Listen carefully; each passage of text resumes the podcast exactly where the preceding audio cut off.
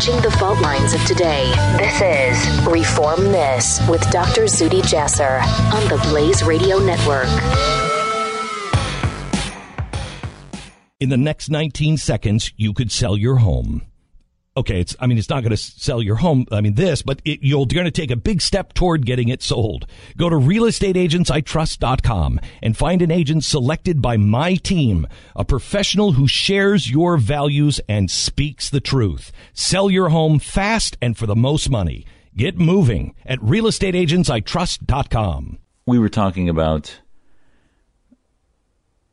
percentages, the refugees, the next issue, I think, when it comes to what are we pointing to, where are we headed, what do idiots look at, and what do smart, rational Americans look at? Well, Secretary Kerry this week made it clear what an idiot would look at.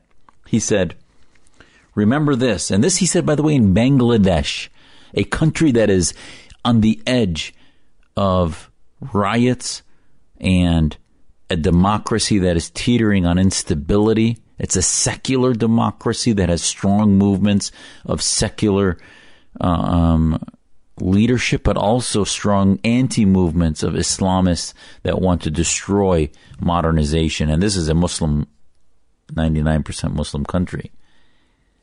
Well, so he went there to help them after and to speak to them after recent acts of terrorism committed by ISIS. ISIS is able to grab hold there as they have in the West because of the freedom they exploited and radicalize militant elements. So he took the opportunity to tell them. He said, Remember this no country is immune from terrorism. It's easy to terrorize. Government and law enforcement have to be correct 24 hours a day, seven days a week, 365 days a year. But if you decide one day that you're going to be a terrorist and you're willing to kill yourself, you can go out and kill some people. You can make some noise. Perhaps the media would do us all a service if they didn't cover it quite as much. People just wouldn't know what's going on. And the secretaries hearken to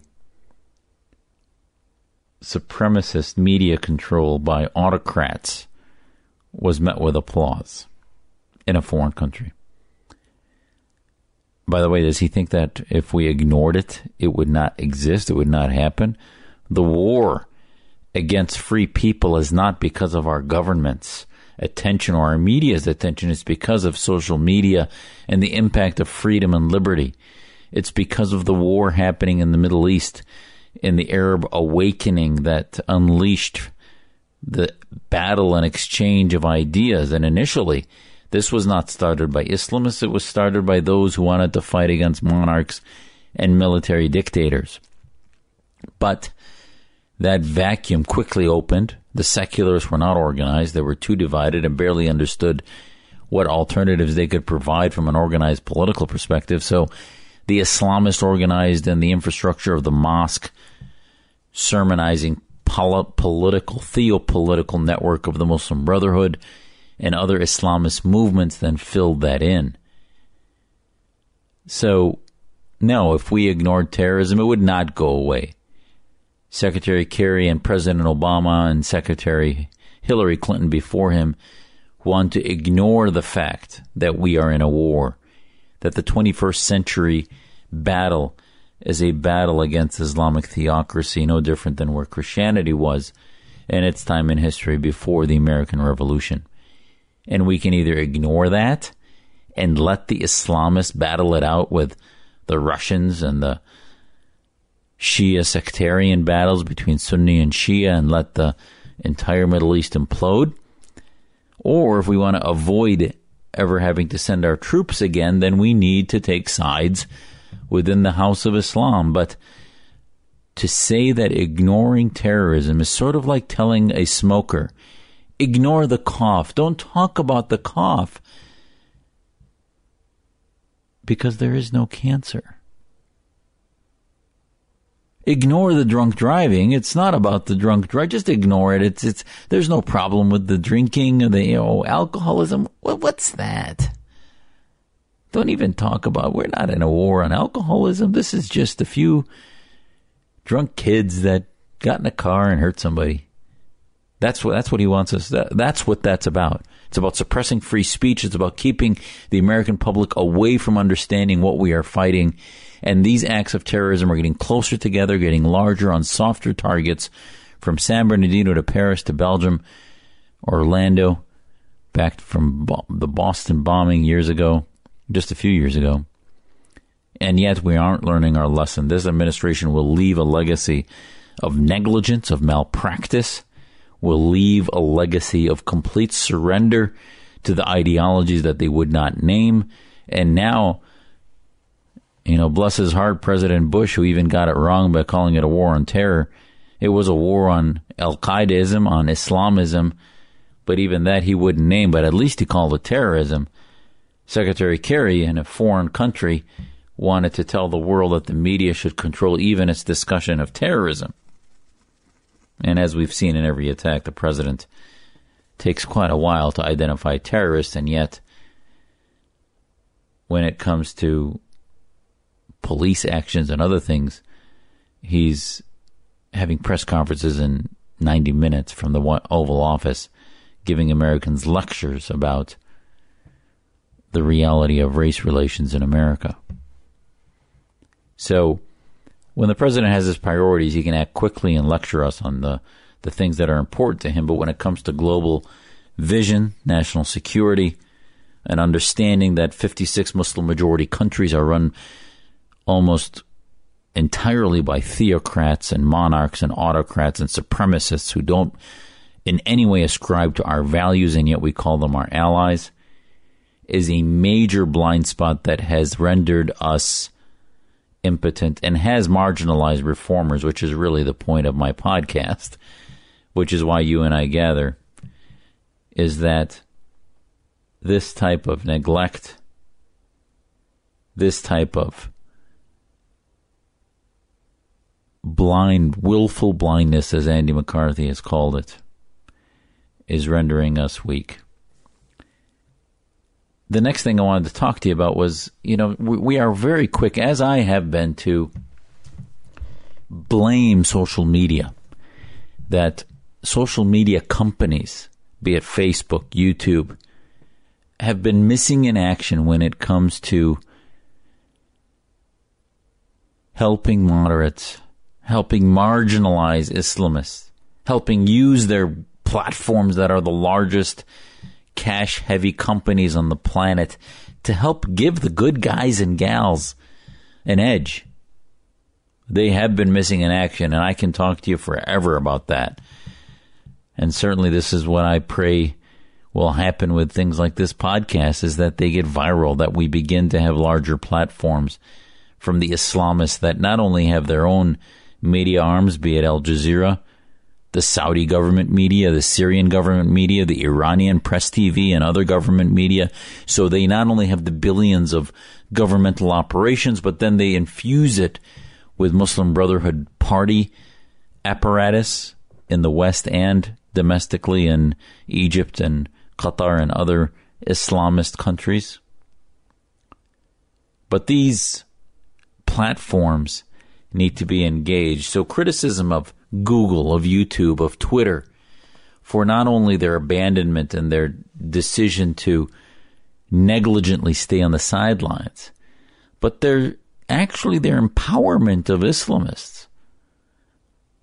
Their lack of balance when it comes to protecting American ideas, feminist ideas, democracies, be it European, American, or Israel's democracy, and the double standard when it comes to how critical the media platforms are of the West and how uncritical they are of the theocratic regimes and what's tolerated in those countries. As I mentioned to you a few episodes ago, Uber is now undergoing a billion dollar, I don't, the exact number escapes me right now, but the amount of money that Uber, through David Plouffe and others, are investing in the Saudi are accepting from the Saudis is just staggering. So these social media companies are, are knee deep with the enemies of freedom and liberty. And we need to recognize that. So, bring in the home security report on counterterrorism that has been released on August 25th.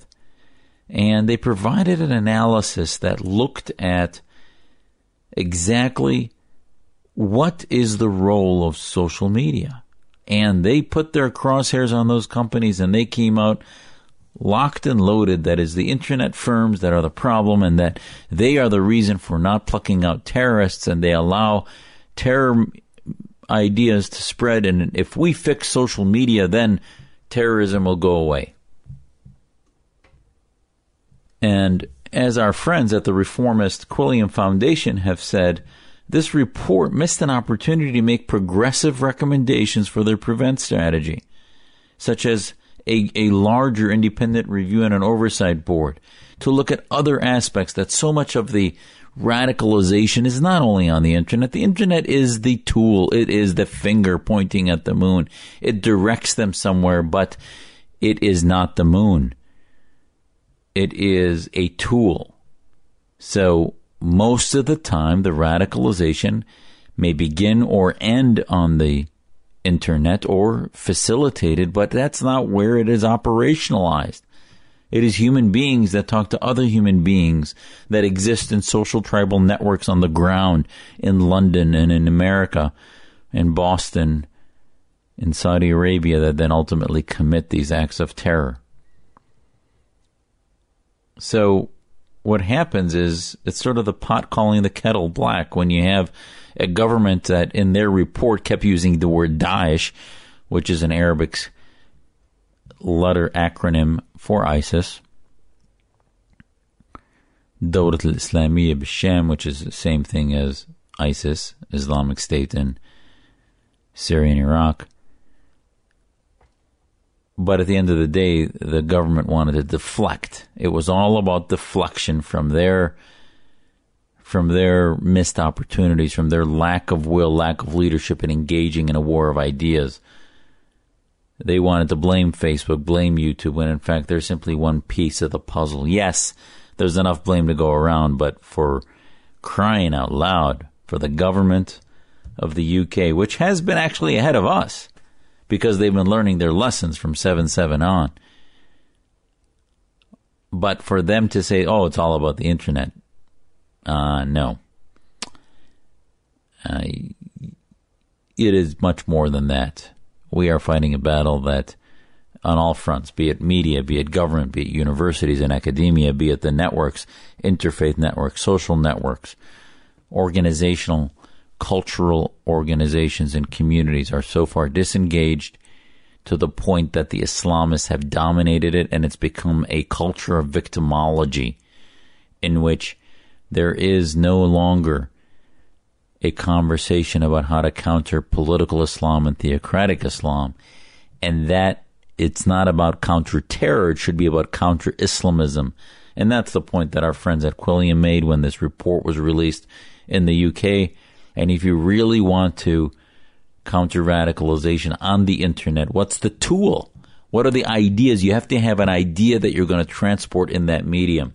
And the idea that needs the empowerment of both public and private networks is the belief that in a true contest of ideas, liberalism will defeat theocracy, that Islamism will die on the vine, that jihadism, the militancy associated with adherence to Islamism will die once Muslims are exposed critically to the importance of freedom and liberty. That was missed in this supposedly landmark report, and I applaud Quilliam for what they've exposed in that. And I ask you, join me in my criticism of social media, but also bring even more to our political and academic and media leaders than simply criticizing those who've actually provided the venue for the Arab awakening and the turning over of governments, be it in Egypt with Facebook and Syria with YouTube and all of these revolutions that, yes, may have brought more chaos and obviously more danger, but in the end, you cannot defeat radical Islam without defeating these dictators of the Organization of Islamic Cooperation. So the social media has been the avenue for that. And if anything, they've led that. And their tools have been allowed the freedom to do that. Now we just have to get the right ideas on their highways. Reform This with Dr. Zuhdi Jasser on the Blaze Radio Network.